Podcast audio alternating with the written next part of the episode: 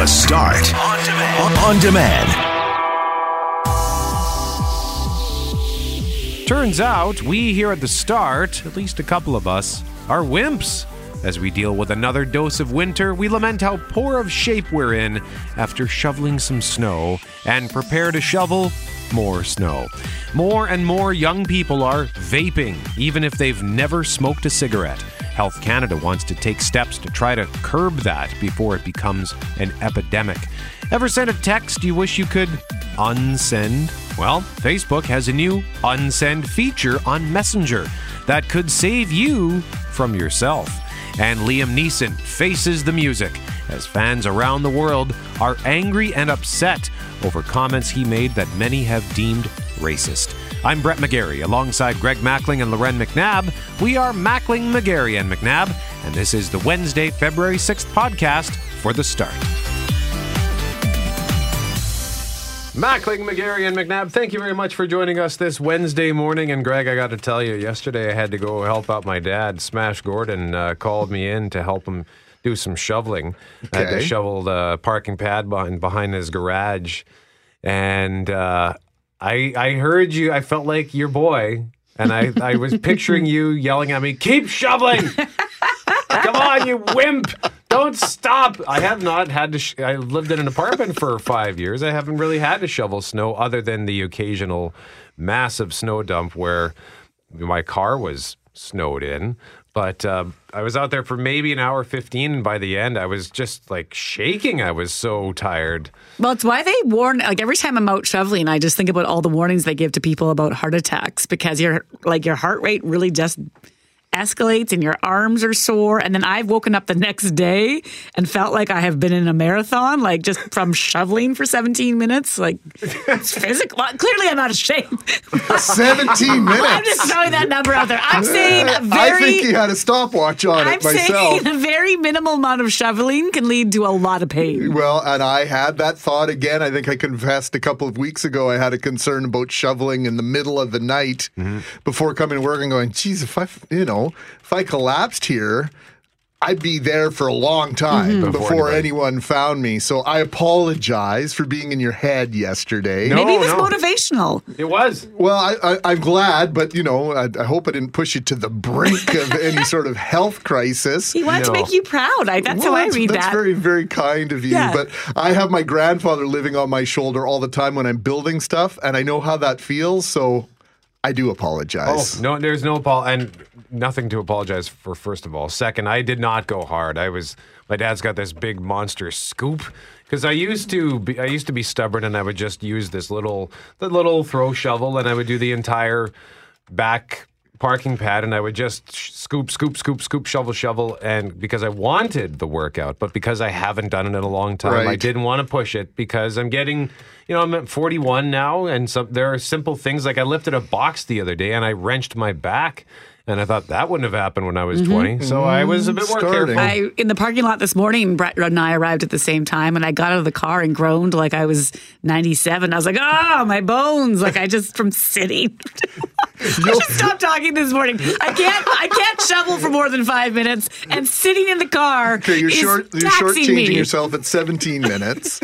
and welcome to old age. There will come a point where you will make that groan every time you get up from a sitting position and on your way down to a Okay, sitting good position. to know. And every time you tie your shoes and several other things that were mundane and repetitive and very easy to do once upon a time will become a chore. Yeah, Hmm. sometimes the, the noises I make, I, f- I s- I feel like like a pregnant rhinoceros or something. It's just bending over to put the shoe on. yeah. I was thinking about uh, my kids want me to go to their ski day coming up at the end of February. Uh, it's actually March 1st. And I was trying to think back to the last time I went downhill skiing and how difficult it was to put on my ski boots. I have these ski racing boots. You can kind of lock yourself into them. They're difficult to to hook up at the best of time, I don't think I could do it now. I think I would actually, you know how I ki- tie my kids' skates? Mm-hmm. They would have to lock me into my ski boots. They'd have to do it for me. I wouldn't be able to do it myself. I got to be honest. I, on many occasions, have gotten someone else to do up my boots, Yeah? or my skates. Okay, good. I don't Yeah, feel quite so That's not bad because now. it's, it's not like a tiredness strength. It's just I'm not strong enough to like get things tight. Oh, Or- there was nothing like the way your dad would tie your Oh, skates. yeah. My dad would get in there and he would kind of go back and forth with the laces, and they would get super Oh, the back and tight. forth. The back and forth. Yes. right? And my kids, my kids, like, Dad, uh, my foot's in there, you know.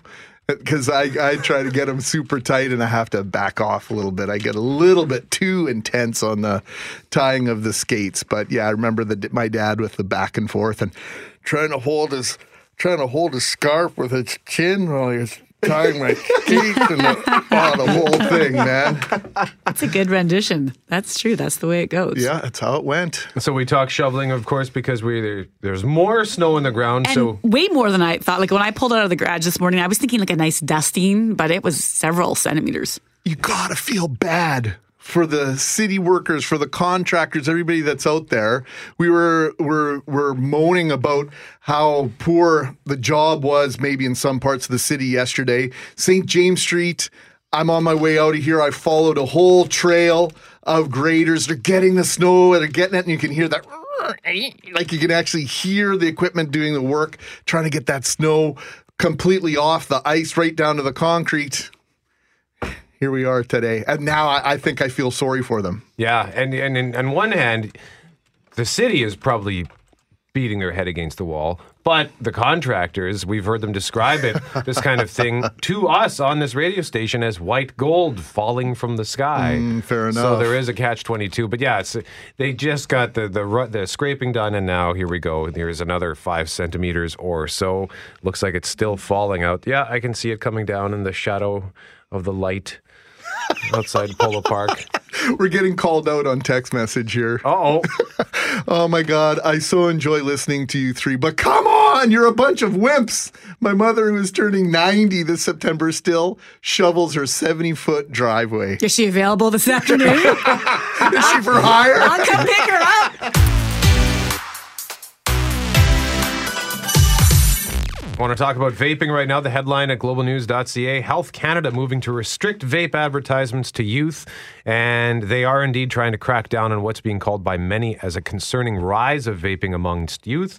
Ottawa is proposing stricter rules on e cigarette ads, and this has reignited the debate over vaping. Is it a cessation device for smokers, or are new high nicotine products merely offered smokers another device? Global's Mike Drolet actually took a look at this a few months back on the meteoric rise of vaping, specifically one device, and the way that it is being cleverly marketed. customers. man. It's the best ad a vape company could ever hope to get. Its customers, many of them teenagers, posting all over social media how cool they feel when they vape. And it works. The American FDA is calling it an epidemic. It's vaping. And just as its youth are getting hooked, Canadian teens are catching up. It's growing, and it's growing to be a culture, and it's growing to be a um, a a cool thing to do now. Is Juul and vape. In a statement, industry leader Juul says its products are for adult smokers. No minor or non nicotine user should ever try Juul. With flavored nicotine pods newly legal on the Canadian market, there are no official stats on usage yet, but it's undeniably a hot trend. Cameron Prozik, who is working to educate his fellow teens about the dangers of vaping, says buying vapes is a breeze. Oh, it's super easy. Everyone has, you know, either a friend that's over 18 and they ask them, or um, everyone knows a guy who has a bunch of vapes at home and will sell you one for 50 bucks. The concern is that the new, more addictive vaping pens aren't helping smokers quit. They're creating a new generation of nicotine addicts. One pod that can be smoked in a day has the nicotine equivalent of 20 cigarettes. The Canadian Cancer Society tried to raise the alarm, but says its recommendation to cap nicotine levels was flatly ignored. It took us decades to learn lessons from tobacco, but we have to remember those lessons. The government does limit marketing, but walk into any gas station and the displays are front and center. Some stores even put ads on top of the candy rack. And the flavor names only reinforce that same youthful spirit. Gypsy Tantrum, Pinky, Unicorn Horn, and Strawberry Lemonade, to name a few. What are you going to say to a kid? Oh, you shouldn't be attracted to cotton candy. You shouldn't be attracted to, uh, you know, peanut butter and jam flavor. Or you can just remove those flavors. Faced with growing criticism, the vaping industry, which includes many of the same players as big tobacco, is pointing the finger elsewhere. There are people who are marketing to children, and you know who that is? It's the news. Because if a child hears that all the other children uh, on the news constantly, the other children are using Juul and that it's forbidden, what do you what do you think is going to happen? The tobacco industry also says vaping is 95% safer than smoking, but critics argue that number is just a guess, and that we may not know the full impacts of regular vaping for decades. Mike Drolet, Global News, Toronto. Now, full disclosure, I am a vapor. I quit smoking back in, I guess it was 2016 for like 14 or 16 months. Fell off the wagon earlier in 2018, and uh, I got back on vaping, and it's been about close to three months now without a cigarette. So I, I do have uh, passionate thoughts on this. But uh, I will say that until I watched this story from Mike Drolet, and if you want to see the story, we have a link to it on our 680 CJOB Instagram. I hadn't really paid attention, but you walk into any gas station and you see the vape sitting on the counter. Mm-hmm. And uh, while I understand they're a business and they want to make money, and if it's legal to advertise the product, of course you're okay, going to. Yeah. But I don't have a problem with regu- regulating that because this stuff should not be advertised to children for two reasons. One, you don't want kids getting hooked on nicotine. Two, I don't want them to take away my flavors. I don't want them to take away the flavors yeah. because that stuff helps me not smoke. Right. Right. right so right. you're but you're coming at it from a different perspective. Like there's the whole idea of someone just starting it to begin with. Yeah. For you it's been positive because it's brought you out of cigarettes into vaping, less hopeful harmful effects. Yeah. In exactly. theory. But you don't want anyone to enter into that world, right? And no. so it's a it's a whole whole two different perspectives. I know we're going to hear more from the Canadian Cancer Society at 7:45, but I was shocked. I can't remember if I shared this on the air or off the air the other day, but I'll share it again. Uh, someone who I deeply care about and someone who's been a friend of mine for five years, never known to have a cigarette, caught them. I won't even identify them by gender. Uh, taking a haul on one of these things as a means of controlling their appetite. They've added this device as the part of their dieting ritual. I, So I was instead of absolutely snacking, they yes. vape? I was shocked. Was it a vape or was Shock- it that uh, tobacco thing? It's that little pen. Okay. That little pen. And some of our listeners may be saying, don't you guys advertise that on your website? We have had the video advertisements on our globalnews.ca. So I don't want to sound holier than thou when it comes to advertising these things because we have had it on our website and uh, it, it bothers me that we have it. So New restrictions could soon be coming to vaping products and e cigarettes, with Health Canada proposing new regulations that would restrict advertisements on vaping products in places where youth might see it. Rob Cunningham is with the Canadian Cancer Society and says while overall smoking rates have dropped, vaping is on the rise, but particularly amongst teens, and says advertisement restrictions are necessary. necessary because we've seen uh, Canada-wide uh, a very significant increase in youth vaping. For example, in, by the 2016-17 school year, uh, among grade to 10 to 12 students, it was 15% Canada-wide compared to 10% for smoking, and that 15% was up compared to two years ago at 9%. And in many, in a large number of cases, these are kids that have never smoked or would otherwise never smoke. And in the second half of 2018, we saw some tobacco companies start to market e-cigarettes in Canada to advertise on television, widespread advertising we hadn't previously seen. And we have data from 2018 that there's a further significant increase. In the U.S., there's a you know also a, this increase that's you know huge that the U.S. Surgeon General has described as an epidemic. Rob Cunningham with the Canadian Cancer Society on the news yesterday with Richard Kluche and Tristan Field Jones. So, right now, Health Canada is proposing a ban on advertisements in stores where teens can shop. So, places like convenience stores, grocery stores, gas stations, etc. It also says ads should be removed from public places like malls and bus stops, and that an ads for vaping products wouldn't be allowed within a 30 minute window of any television or radio show. How would that work? Yeah, so they're saying that if it's a kids program or a program that would- would be watched by youth, then within 30 minutes there can't be an advertisement. I, we were talking earlier about whether we actually see that many vaping ads online for sure. I've seen them, but I'm not so sure about where they fall in TV. But Cunningham, who's again with the Canadian Cancer Society, says restrictions using that 30 minute window really doesn't go far enough. What about the Super Bowl? Uh, a lot of youth watch that. Is that a youth-oriented program or NHL hockey? Uh, our recommendation is for a total ban on TV and radio advertising. Um, uh, we go back to 1972. Then even the tobacco companies voluntarily took ads off TV and radio.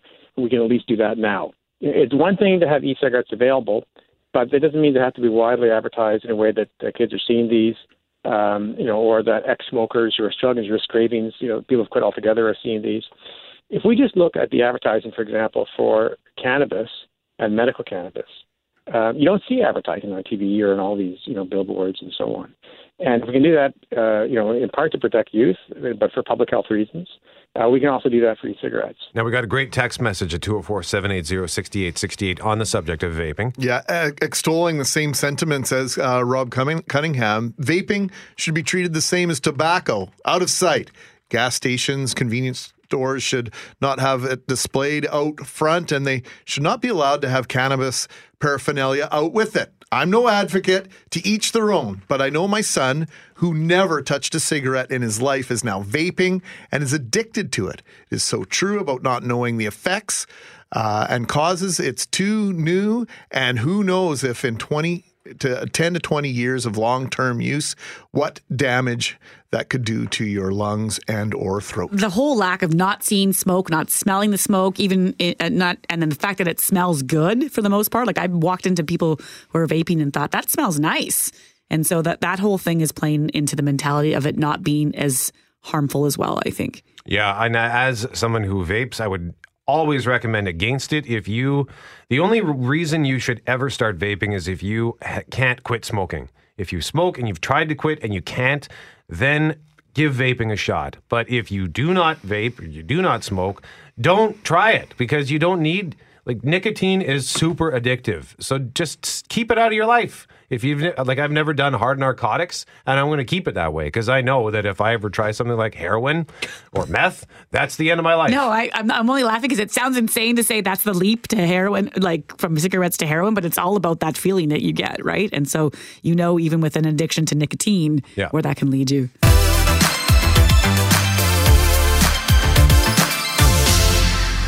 Mackling, McGarry, McNabb, Jeff Forte is behind the glass. Cameron Poitras is here, and the headline at globalnews.ca regret sending that Facebook message. Now you can delete it. And I guarantee that uh, I could have deleted many messages I've sent over the years and been much and slept much happier. I guess not slept better, but certainly when I woke up the next day and and your stomach may not have appeared. Yeah. Because I can't tell you, there was a stretch there for a while where it was like a routine. On Saturday, I would uh, would have, I would enjoy myself, shall we say, and then Sunday I would wake up and go. "Ah, I don't remember what I did on my phone last night, and then I'd panic and I'd jump out of bed and I would like be so. I'd have my phone in my hand and it'd be shaking because I don't. Uh, do I want to look at what I did? and sometimes there would be nothing, and then other times be, I'd think, ah, Now there is a time limit on this. If you wake up the next morning, You're- you're, you're you're, SOL? SOL. You got ten minutes It- on this. That's an interesting window. Like, I don't, why wouldn't it just? What is the idea behind saying you only have ten minutes to delete that message rather than just you could delete it at any time? do you think it could it be that Technology wise, they chances can't are do in 10 minutes the person you sent this message to would have seen it already Right. Mm, I would Could think. be. I would think May- maybe they could alter. Uh, you know what? We're talking about technicalities here and and uh, stuff that we know nothing about. What about the idea of recalling it? And there must have been at some point in your life where technology and your stupidity combined to let you down. Yeah, probably uh, for me, it probably sounds a lot like uh, Brett there too as well. you know, it's kind of the same sort of feeling. But I think it said on the thing, it said uh, that it's it sends a message to everybody saying that you deleted a message. So On Facebook, the Facebook yeah, one I, th- I think it does say that. And then so if if you you might be just better off just leaving it if it's going to send. Then everyone's going to be like, well, what did you delete? What did you say? Well, it depends if you you're on a group chat or an Yeah. individual. Like if I send just you a message and I delete that message, then you're the only one that knows. If there was a group messaging going on. Yeah. Then it says Lauren deleted this message. Yeah. Then everyone's going to be like, did anyone anyone read that first before she deleted it? What did she say? Like, well, yeah, it might be you might be better off just leaving it then. because that's the case. Uh, you know, we we've had situations here where someone in the company or elsewhere will send out a, a message and then recall it, and you can still see the message. Yes. And ninety nine point nine percent of the time, it's innocuous. They just didn't mean to send it to everybody, Right. Or it was had a typo probably, or something that they wanted to correct. You see, I've like I've done that before, especially with text messages. I will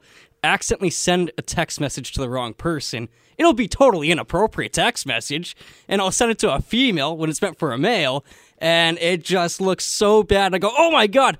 But then I go, "Oh wait a minute." She's seen me do a lot worse than send that message. I had uh, my husband had his phone switch at work a few years ago, and I failed to delete the other number, like his old number, and I had his new number in there. But every once in a while, I would send messages to this whoever it is that's not my husband, and every once in a while, there'd be ones like he wouldn't. This other person wouldn't respond, but every, they'd be like, "Yeah, like I'm not going to be home tonight. Stop texting me. Like we are not having date night, as I put it, or like." Sorry, sorry, wrong number, and delete me from your phone. And I was like, yes, sorry, like, and then I'd forget, and oh, We get the odd one like that on our text machine here. Oh, yeah. At, at 780-6868. That's clearly meant for somebody else. And it comes in and they're either they're a digit off or they've just accidentally sent us a text message. So Oh, I remember one time somebody sent us their uh, credit card information. Oh my goodness. Oh my, really? Yeah, I believe it was during your show uh, when you were guys were in the afternoon. Actually, Oh boy, I- maybe I remember that now. So uh, for me, it was more voicemail stuff, right? Because I'm older, and so I've you know started behaving in my older age. But when I was younger, I can remember one time in particular, and there was no alcohol involved. My brother and I were were working on uh, on what we hoped to be a business deal. And we phoned this gentleman in California. We were in his voicemail and we kind of screwed up the message that we left. And I knew a little bit, almost too much about voicemail, just enough to be dangerous. Mm-hmm. And I'm like, I think if you press pound, you can re record or you can find out this. And the whole time it's recording our oh, whole thing. And, and so we sent this gentleman an email initiating contact in about three minutes after we hung down on the voicemail message. Yeah, we won't be pursuing this opportunity. We got an email from this guy because he clearly heard our voicemail and decided that it'd be a good idea from for him not to be in business with these two clowns that couldn't even operate a voicemail. What I wish Facebook had was a rule, and it's the same, Jeff. You mentioned you sometimes text the wrong person. So, you know, if you go to send an email, I often won't put the name in the subject line until I've composed the email. Yeah. And then I will put the person who I wanted to send it to because sometimes it's about a situation or a person.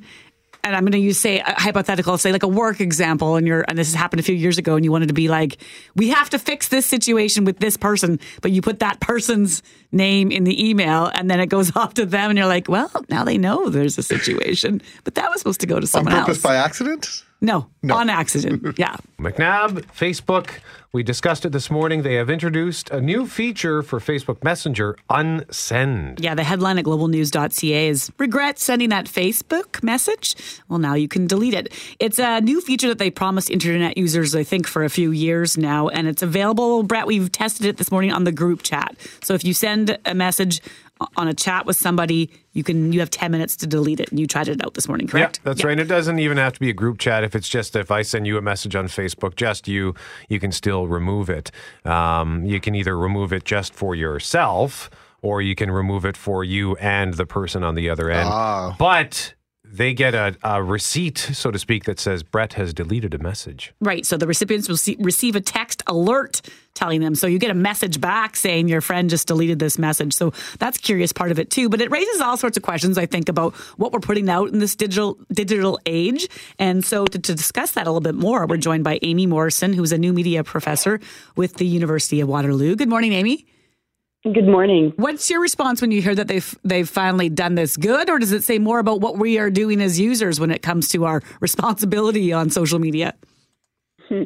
Well, I think the implications here are a little bit um, broader than just individual users with like messy thumbs that send the wrong thing to the wrong group chat. I mean, I think we've all inadvertently done that, right? You know, you see the first name in the list and you're like, oh, that's where I want to reply. But it, you know, it turns out you sent it to 10 people instead of the four that you were aiming for. I mean, a lot of this kind of mistakes are, are inadvertent. And then it would have to be because, you know, normally if you're, you know, saying rude things to people and sort of launching off messages in anger, it takes you more than 10 minutes to begin to regret that, right? So this is a very short term window that allows people to erase some of their messages. And of course, this is in response to um, a secret feature of Facebook that only executives had um, access to, and that was a much more long term removal of communications by Facebook executives from other people's own chat logs, right? And that's not what they're offering to users here which I think is interesting. Amy, expand on that a little bit more. This is the first time I'm hearing of this. This is executives within Facebook itself had this extra feature.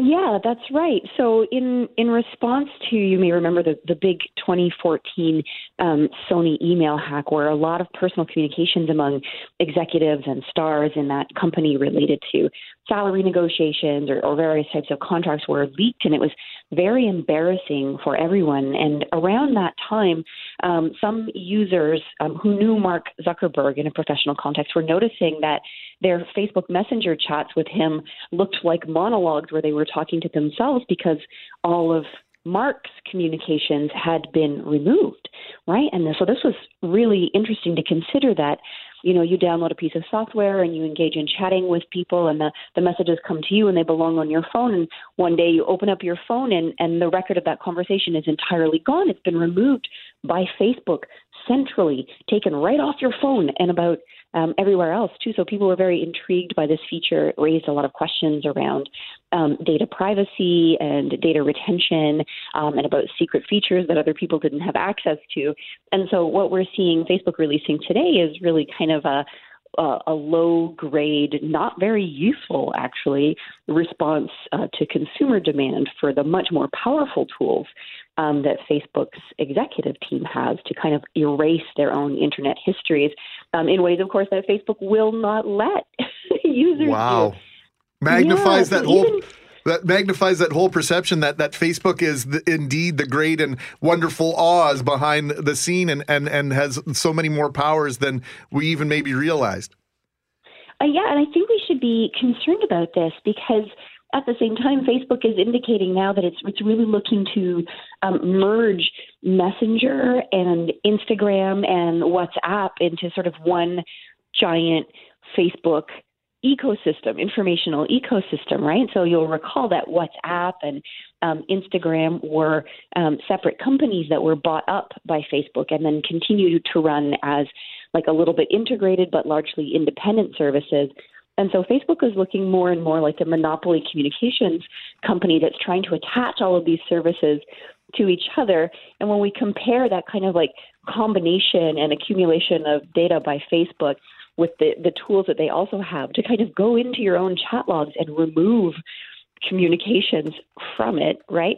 It's starting to look like a lot more serious than than maybe us talking about like, oops, I, you know, I I auto corrected to a swear word, and thank goodness mm. Facebook has given me the ability for ten minutes to erase that message, even though they're going to keep it in case it gets subpoenaed, right?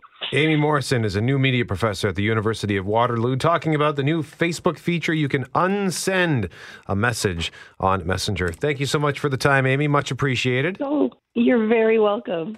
Have a good day. And Fascinating. I was thinking of the good side of like, okay, good. Now I can delete the things uh, I'm saying and never stop to think about, well, what's the bigger picture there for Facebook and controlling the message, whitewashing the message, keeping things for subpoena. Like, wow. I hate Facebook even more after that.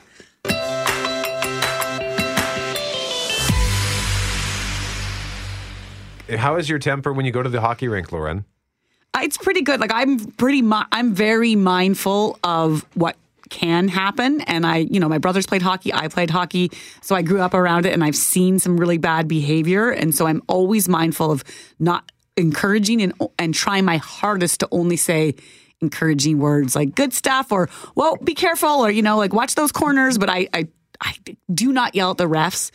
And I wouldn't I hope I will never yell at another kid let alone my own The right? fact that you, you like that you have to be so conscientious about it, I, I get that big time. OPP, they're uh, cautioning uh, folks. Parents need to use some more common sense. That's the message from Ontario Police after they shared how they were called in to get this break up a hockey brawl in Simcoe, Ontario over the weekend. But it wasn't the kids who were fighting Brett McGarry. No, it was the parents. Of course. Yes. So this was a game. It was the OPP that were called in. The the word brawl is the one that they put out in their release. It was a community rink, a pee wee hockey game between 11 and 12 year olds.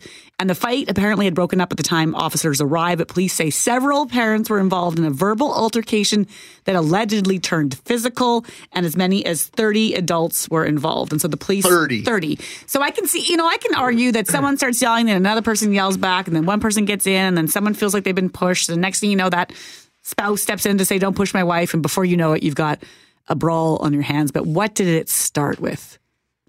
What happened that made you think you had to yell out? Well, I don't know. In a lot of cases, it, it it is exactly what you outline. The things that you're trying not to do. It's a parent yelling at a ref, taking liberties and yelling at a kid on the other team, and then the parents start to give the evil eye and the daggers back and forth, and the evil eye turns into quips back and forth and yelling back and forth, and then before you know it, somebody's nose to nose, and then when, well, of course, when uh, Brett's nose to nose with Buddy from the other team, I got to have his back. Yep. And one punch gets thrown That's or I'm one saying. shove, and that's exactly how it starts. But it genuinely starts with this whole idea in my mind that everybody's kid is the next. Auston Matthews or the next Patrik Laine or the next Wayne Gretzky. I- I- like just you know back it off a little bit. You're, I know your kid is good in your eyes, but like seriously, do you not remember what sports were like when you were a kid? Sometimes you trip a kid. That's just it. I think part of the problem, and if you talk about 12 and 13 year olds, I'd like to think you'd have a bit of better of, of hockey sense. But I've even seen it at the younger level where I'm surprised at how mad some of some of the parents have gotten over, you know, perceived tripping or hitting. And at, at the kids, my le- the level my kids are currently playing at, some of the kids in their team are still don't stand up well on skates, right? And so are you really do you really think that there was intent to harm there or is it possible that kid fell down and, and knocked your kid over or are they just learning the game and yeah, they tripped somebody but again, they're not trying to cause an injury. They're just trying to do what they think is the right thing within the context of the game, right? And so there's this there's also I think a lack of just calm down. Everybody's doing their best out there. You should do your best as a parent. Well, we, if you want to read more on this, you can read the headline Large Brawl Involving Parents Draws Police to Ontario Hockey Arena on our 680 CJOB Instagram. If you follow us on Instagram and where we like to tell you what is coming up throughout the morning, we were going to tell you in this time slot about a student who thought her apartment was haunted. Turns out a man was hiding in her closet and wearing her clothes. You can read that story if you go to our Instagram, and we'll hopefully have time to share that with you throughout this morning. But we're calling an audible. Or I suppose what would be the hockey equivalent of an audible? Now we're going to call Time timeout. out. Yeah, we're going to change the strategy a little bit. We're going to rework the power play. Works for me. Peter Woods joining us from Hockey Manitoba. Peter, thanks for taking some time with us. Yeah, no problem, guys. I might go with line change, but uh, audible or uh, power play are good. Uh, okay, line change. See, that's why we bring the real hockey guy on to to set us straight here. Uh, I, th- I think you know why we wanted to talk to you today. Just in general terms, we, we heard that story out of out of Ontario where parents got got caught up in the in the excitement of it all, and uh, that's maybe giving them the easy way out. A brawl reported in a community in Ontario, OPP saying that up to 30 people were involved following a Pee Wee game at the Talbot Gardens in Simcoe. This is Pee Wee is 11 and 12 year old kids, uh, Peter. So, in a general sense, is, is this something we're seeing more of or less of? Oh, I, I think this is an anomaly, but uh, I, I know we've been experiencing some cold weather here in Winnipeg, and maybe they're uh, experiencing the same in Toronto, and they they don't ha- handle it quite as well. I know Simcoe is a little ways out of uh, the center of the universe there in Toronto, but uh, that's not something that we expect from any parents who are involved in hockey. Or do we track these kinds of incidents in Manitoba in terms of you know reports? What kind of reports do you get from different leagues uh, about parent behavior, behavior, or yelling at the refs, or other? Well, fortunately, we don't have to track that because we don't seem to have that many incidents. There's, uh, I mean, the game is uh, certainly people that follow it and are involved in it are very passionate about the game of hockey. It's uh, it's part of the culture in Canada, um, you know, we've taken steps here to introduce programs with. Uh, you know, with uh, the risk uh, uh, in in sport, uh, uh, respect in sport. I'm sorry, uh, program that uh, each parent that has a kid that plays minor hockey has to take uh, is responsible for taking uh, certifying in that particular course. So I think steps like that have certainly helped to reduce any type of incidents like that happened just recently in Ontario.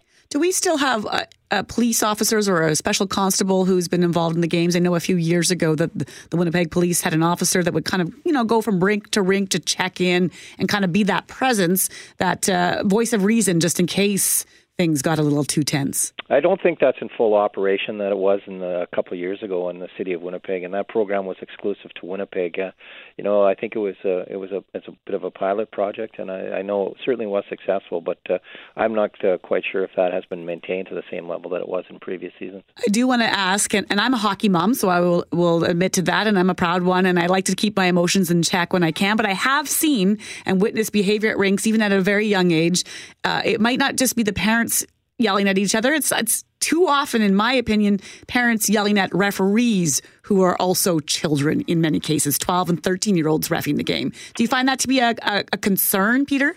Oh, well, it's always a concern, and uh, it's quite surprising for myself. I distanced myself from that, and I had kids that went through the program as well, and I, I quite, I still don't quite understand it. I, I understand that people get excited and everything, but at the same time, I think you have to control your emotions. I think you have to be a good, a role model for your kids, and uh, any type of behavior like that is totally unacceptable. If you, as a parent, are at a game and you see another parent getting a little out of control, what should you do as that observing parent? Well, I think it's important you identify that, and uh, you know, in a calm manner that you approach that particular program. Certainly, or that parent, if if you do know that individual, and and uh, that's a responsibility also of the coaching staff that uh, may, needs to identify that at the front end of the season, that the behavior that's expected from all their members, whether that's a player, uh, a coach, or even the parents that are involved in the game. And now uh, I know there was a minor hockey association on the West Coast. I think it was in Victoria several years ago. Took a fairly unprecedented uh, move or uh, made the decision to ban parents from the from the actual barn area of the arenas uh, for parts of one season not that long ago. And we were mentioning the referees. The referees have the power to expel parents and and quote unquote fans from the viewing area. Do they not? Yeah, they certainly do, and that's certainly unfortunate if, if somebody gets into a situation where they're disrespectful, unruly, and you have to eject them from the game. But I think you need to identify that uh, the large majority, uh, and I am speaking a large majority of our parents are are, are very engaged in the game and very respectful and are great role models. And if we don't have parents, we don't have a sport. So uh, uh, sometimes, you know, there's a few uh, uh, bad apples out there taint the good parents, which is really unfortunate because uh, the vast majority of parents uh, do an excellent job and are great role role uh, models. We were talking off air. There's a parallel in my mind when you're out for dinner and you're receiving bad service at a restaurant. Uh, it, it seems as though it's inevitable that the stories about the bad service you had the last time you were out start circulating the table, and that becomes the prominent conversation. I think that's what happens in situations. What happened in Ontario is that this is in the spotlight, and then people go, "Oh yeah, I remember the time this. I remember the time that." Yeah, I guess maybe there was a few parents that went out to a restaurant before the game that it uh, that uh, that escalated the situation. But uh, no, uh, you're correct. I mean, sometimes when you focus on the negative, that seems to be the the only thing that uh, happens to be the story and gains a little bit of traction there. So it's uh, again, it's it's very unfortunate. Uh, I'm sure the parents, and upon reflection, are are probably embarrassed on on what happened, and I don't think they want to see themselves in the national news. And uh, hopefully, this is uh, just a one-off, and we won't see a repeat of this situation anywhere. Peter Woods is executive director with Hockey Manitoba, joining us live on the start. Peter, thank you very much. Appreciate it, guys. Thanks, Ed.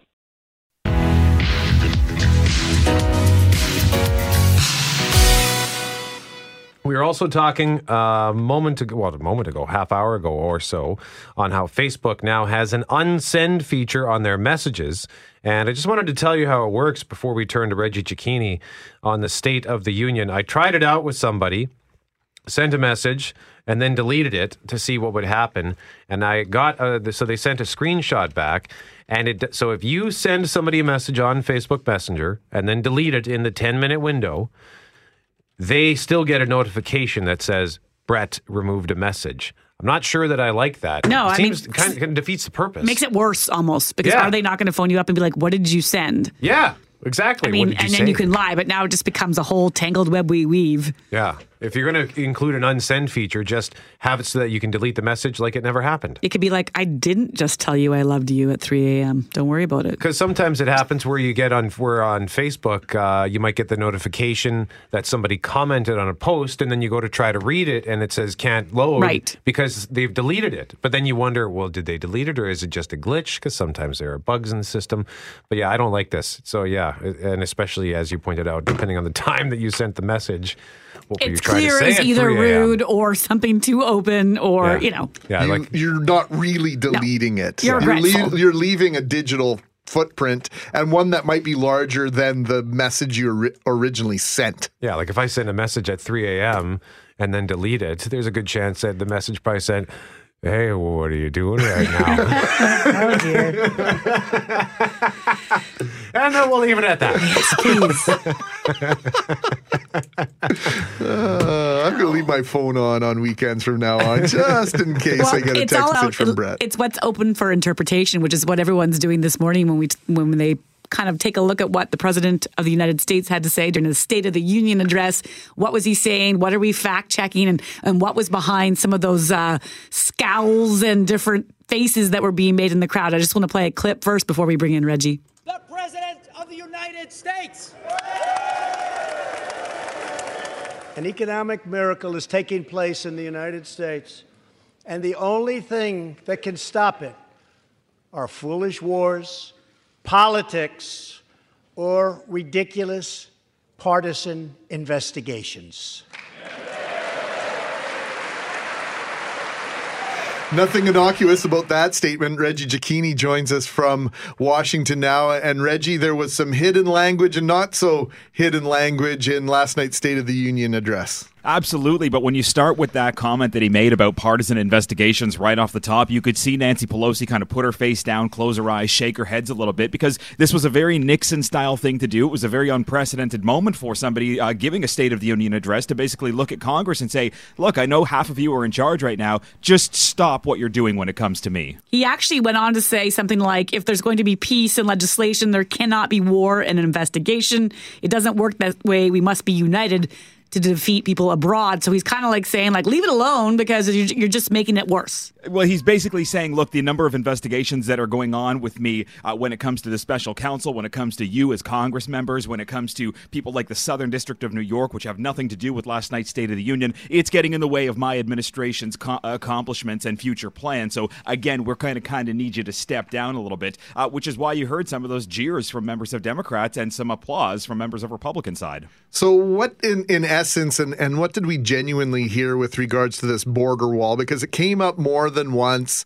It was shrouded in other language. It it seemed to be the focus of the speech without necessarily being uh, mentioned directly every single time. Reggie. Absolutely. We knew that this was going to be a big focus for this speech. We knew that he had help from one of his closest aides in the White House who's got a hard line when it comes to admi- uh, when it comes to immigration. And what we basically heard from the president last night was a greatest hits uh, uh, um, uh, number from uh, what we've been hearing basically since he was on the campaign trail. Immigration, we need to curb immigration. He says he wants people to come into the United States, yet his administration is doing what it can to make asylum even uh, difficult for, for people to uh, to to go for. Uh, we heard him kind of overinflate and trump up some numbers when it comes to immigration with the number of uh, people that are arrested. He said something along the lines of tens of thousands, up to hundreds of thousands of arrests are made at the southern border. While some of this may be true, it's exaggerated because some of the arrests that are being made are for nonviolent crimes or for traffic violations or for small drug violations. So the president used the opportunity to talk about immigration on the southern border, basically to gear it towards that 40%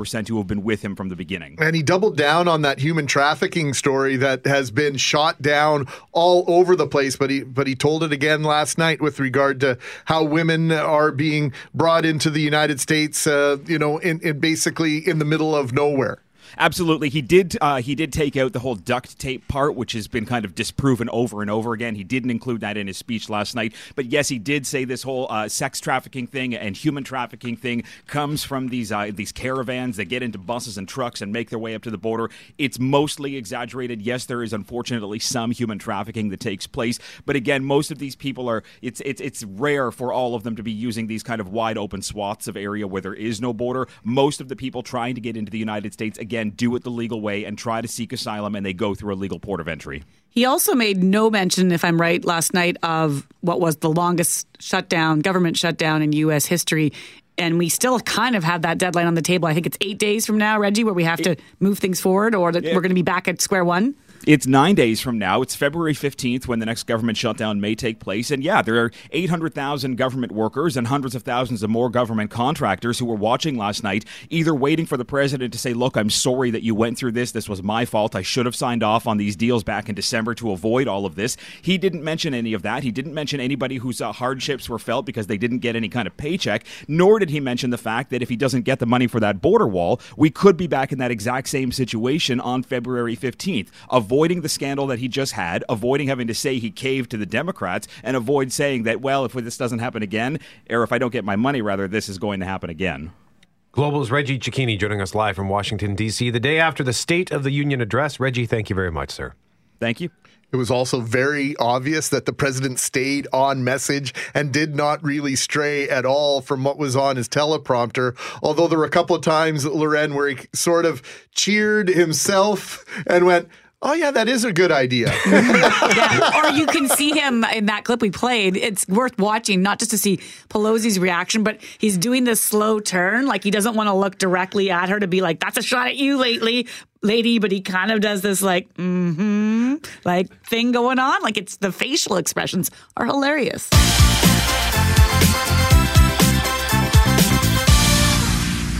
Mackling, McGarry, and McNabb, thank you very much for sticking with us here on CJOB. And we were talking earlier about Regent and Lagimodiere being one of the busiest, if not the busiest intersection in Winnipeg. Greg, you did some Google foo. What did you Yeah, find? 90,000 vehicles per day pass through Lagimodiere Boulevard and Regent Avenue. It is the busiest intersection in Winnipeg by a considerable amount, actually. Moray Street and Portage Avenue, one of our listeners just texted in and say, I think that's the busiest. It is, in fact, second with er- 83,000 vehicles per day. And then you might have imagined Portage and Main is in the mix. It's at number three with 81,000 vehicles per day. Now, those are the busiest, but the ones with the most crashes are often different too. You can have a lot of cars moving through an intersection, but it's still relatively safe. Whereas I know several times over the past few years, Kenaston and McGillivray has topped the list for or been on the top five for crashes, right? So that's something to always consider. You might have a lot of volume, but for whatever reason, people drive through it more safely or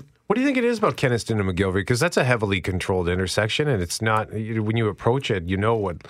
Like there's turning signals, and it's it's it's similar, really, in appearance to a place like Regent and Lagimodiere. So. Yeah, I'm just I'm just imagining uh, with regards to you've got multiple turning lanes at certainly at both of those um, intersection. And when I mean multiple, more than one lane t- making those left-hand turns, which are the most dangerous Yep. uh, left-hand turns. And I think at Regent and Lage on all four corners, uh, if not three of them, you have double turning lanes. I think the only one you may not is uh, eastbound Regent at Lage, or is it a double? I think it's, it's a a double, as well. Yeah. So it's probably double at all four. And at Moray and Portage, you would have just a situation where you probably have a double at three of the uh, four uh, points of entry into that intersection. Yeah, McGillivray and Kenaston, probably some. Who knows what it is? Could be the turn lanes are short there, like the turning, the, the time. That's what I was going to say. Uh, I think that when you're going to go left, people are, are, are basically running a light. Yeah. And then the oncoming traffic uh, would collide with that. Also on that list, though, is regularly Lagimodiere and Regent. It's just not quite, it's in the top five, but never at the top. So I don't know. It's busy out there. It's wet. It's slippery. And Tim is suggesting higher speed at McGillivray. Well, I guess McGillivray, uh, w- yeah, that's right, because it's 80 on Kenaston, and uh, at, coming from McGillivray would be 80 as well, whereas Regent is 60 and Lagimodiere is 80. Although, no, it's 70 when you approach the intersection, 70 right? there, yeah. And I think McGillivray's slightly slower when you get into that commercial area. But yeah, higher speeds for sure. I think the traffic signals have a lot to do with those uh, intersection collisions because traditionally, A, those lights are not long enough. B, the yellow, we've had the conversation about the amber and the high speed areas as whether or not they're they're long enough. So you don't have that situation at Moray and Portage mm-hmm. because it's probably 50 southbound and 60 east and west and and 60 northbound coming off the off the bridge coming from Charleswood there. So all, all sorts of I'm just gonna issues. say- we could talk about it for 3 hours, have a scotch and a cigar and No, and we still wouldn't be any further ahead. It's mm. it's fun to noodle though. But the situation today is pretty much just go with all intersections Are garbage. Are garbage, slippery, dangerous. And while we're at it, we've had so many people writing this morning to say, people, your lights aren't on. So keep your lights on and clear the snow off your car because that's causing it's blowing around and causing and that makes me so angry when I get hit with that brush of snow from somebody else and you have that two second whiteout on your windshield because someone just didn't didn't bother to take the time to wipe off their car. Have you seen the video on Twitter or on social media, Canadian road rage? And it's someone pulls up in a line of traffic and the individual ahead of them doesn't have their back window brushed off and the guy gets out, brushes it off for them and gets back in his car.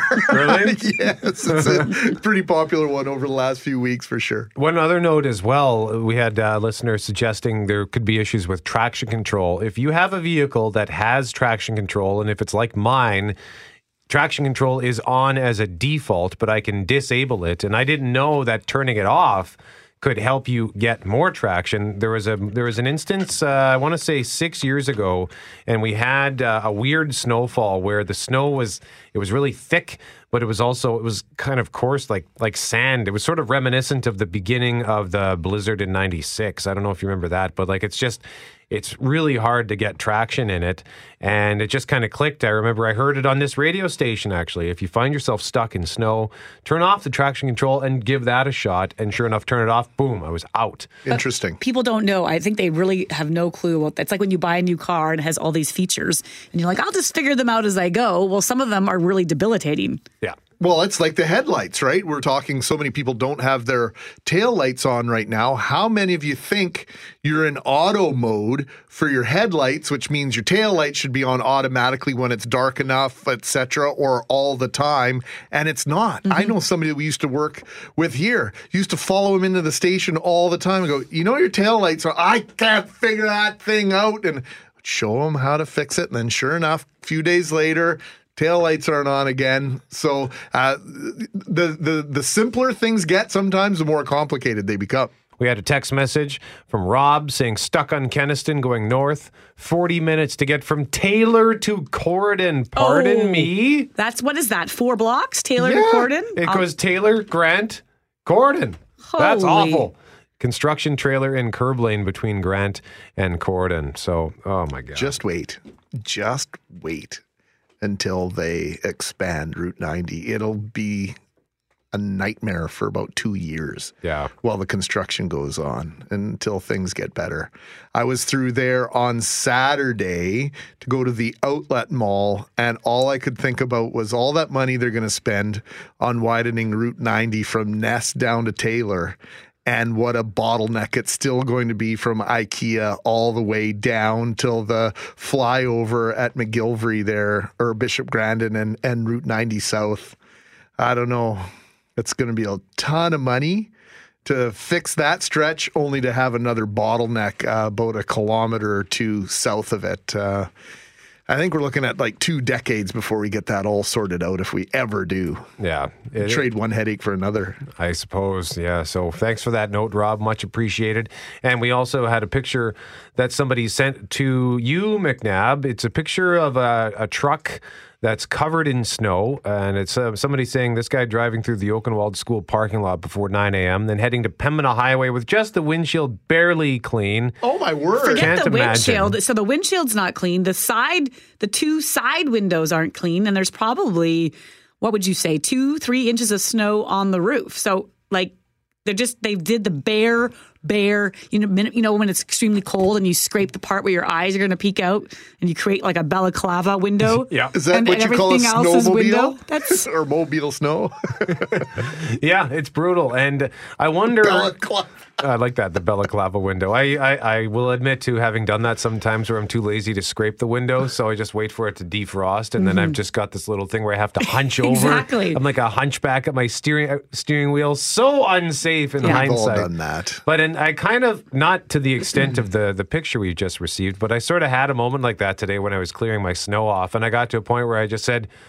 Ah, it's good enough. The wind will take the rest of it. I just couldn't be bothered to do like there was at least a quarter of my car that still had snow on it, and I just said, forget it. I had that yesterday. I was telling you guys as I left Polo Park here, and I cleaned the front, and I and I lazily rolled down the windows to get the snow off the other one. and hope it doesn't all tip in I in hope it doesn't to the tip car. in. And then the back one, like the side back, wasn't done. And I started to back out, and then I paused and was like, I would hate me if I saw this. Like if I was another driver, I would be shaking my fist at me so hard. So I stopped and I wiped it off, and takes two seconds. You didn't do it because it was the right thing No, to do. agreed. You didn't want to be shamed, embarrassed, and you just didn't want to be that I didn't want to be hypocritical because Sure. I have for sure on a daily basis probably been like, look at that idiot. And then like that person would be thinking the same thing about me. So Well, it is funny how that mentality shifts. The, the a similar comparison could be drawn to your mentality when you're a driver and getting angry at pedestrians, and then the moment you get out of your car in the parking lot, you become the pedestrian who's angry at the drivers. Yeah. Yeah, So- just pause and think for a second. Like, where, where, what side of the fence were you on yesterday? And now that you're on the other one, doesn't mean someone's not thinking the same thing about you. Liam Neeson, yesterday, we learned that he made really just a stunning, stunning revelation in an interview with The Independent. He's promoting his new film out this weekend called Cold Pursuit. He plays a guy whose son is killed and he goes on a revenge hunt. He just needs to avenge the death of his son. Getting good reviews from what I can tell, which I actually found surprising. I thought this movie's getting buried in February. It's just another mindless Liam Neeson action movie. It's going to get terrible reviews because he's had some bad movies in recent years, but this one looks pretty good. But they asked him about how do you tap into the need to act out to portray that primal urge for vengeance. And then he says, "Well, you know what? Something like this actually happened in my life." And then the he there was this massive blowback backlash against him for it. So he went on Good Morning America yesterday and first he recaps what he told the Independent. I remembered an incident nearly 40 years ago where a very dear friend of mine was brutally raped. And I was out of the country, and when I came back, she told me about this. And she handled the situation herself and her rapist incredibly bravely, I have to say that. But I had never felt this feeling before, which was a primal urge to lash out. I asked her, Did you know the person? It was a man. No. Uh, his race? She said he was a black man. I thought, okay. And after that, there were some nights I went out deliberately into black areas in this city looking to be set upon so that I could unleash physical violence. And I did it for, I'd say maybe four or five times until I caught myself on. And it really shocked me, this primal urge I had. It shocked me and it hurt me. Now, he didn't use the quote in, that's him in conversation with Robin Roberts at Good Morning America yesterday. The quote that he gave to The Independent was that he went out looking for a black BAST, fill in the rest. And that was the quote that people latched onto and said, well, he's a racist. And on the subject of targeting a black man, When asking your friend that you asked about color, that you didn't ask the person was tall or Yes, short, yes. big or small, that Oh, you I, I did actually. I, I asked all those questions too. I did. I did. But I did ask about race. Yeah. Because the, what we what we heard and saw was it was only asking about Yeah, color. I- you I- did ask about other aspects. Would you have had the same reaction if, your friend had said it was a white man? Would you wanted to go oh, out and definitely. kill? If she'd have said an Irish or a Scot or a Brit Mm-hmm. or a Lithuanian, I would. I know I would have had the same effect. I was trying to show honour to my stand up for my dear friend in this in this terrible medieval fashion. So that's why he felt like he had to come on and, well, not didn't feel like he had to come defend himself. He revealed that this thing happened in the past, and she told him it was a black person who did this. So he just went out looking for a a black person to unleash this violence that he was talking about. He says he did seek help when he finally came back down to earth. He sought the help of a priest and a couple of his close friends to try to snap him out of this sort of dark side because it sort of shocked him and scared him. Believe even thinking about it, never mind actually going out and actively looking to be violent on four or five occasions. Uh, and when she asks him what is the teachable moment, Robin, you tell me. You, you you tell me what the teachable moment is, please. I'm, I'm going to throw it back at you. I think the teachable moment is that we have to own up to when we. The, the, the one point that I want to make out is that this wasn't discovered by somebody. You admitted this. Yes. This isn't a gotcha. This isn't like, oh. Yes. So I give you credit there.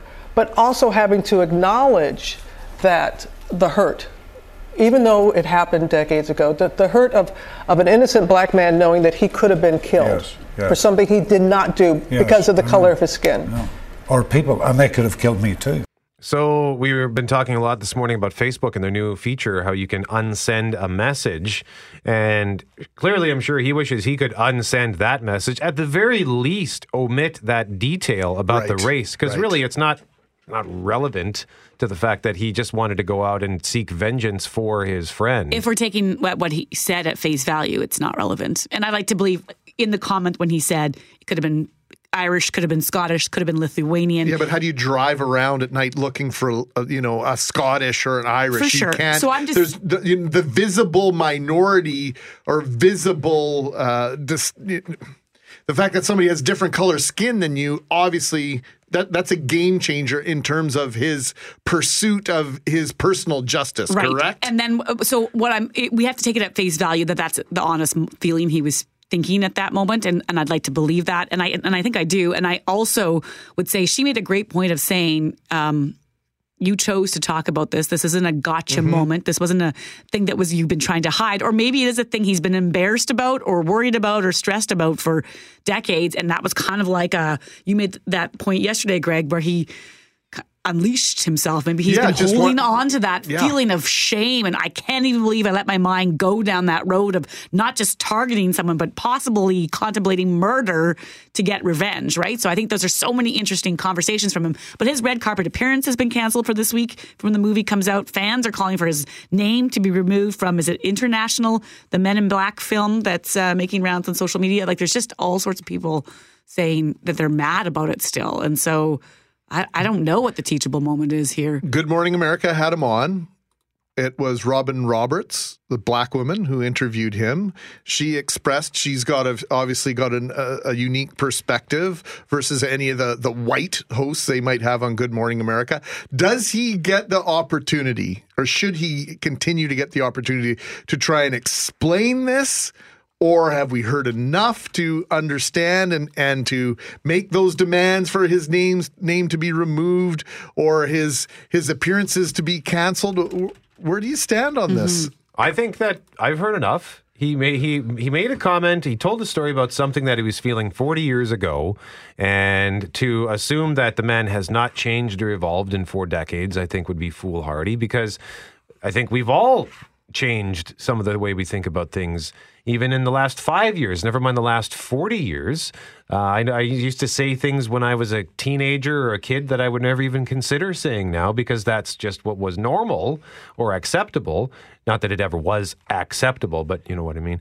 And uh, in this case, he was his rage was was it on behalf of his friend and he came on he put himself on good morning america. He didn't have to. He could have just gone into hiding and said to hell with all of you. But he came out and spoke to robin roberts. I think he was honest. So i believe what he has to say. I know people are going to be mad and and you can't do anything about that but i'm okay with I'm at peace with uh, with what Liam Neeson with the explanation he has provided. But we, I, I don't, I don't want to assume what you've been through in your life. But I personally have never been targeted for anything because of the color of my skin. And so, if you're someone out there who is an African American who is sitting there thinking like I have been uh, stopped by police or people have assumed I'm in the store about to rob because of just by the very nature of how I look, then you're already feeling certain things that I can't even. I can try to relate to, but I can't. And so those emotions are heightened, I, I think, for a lot of people too. And so when they hear about the idea, again, I understand what Lisa, Liam, I think, was saying about revenge for his friend and not revenge on a person or type of person.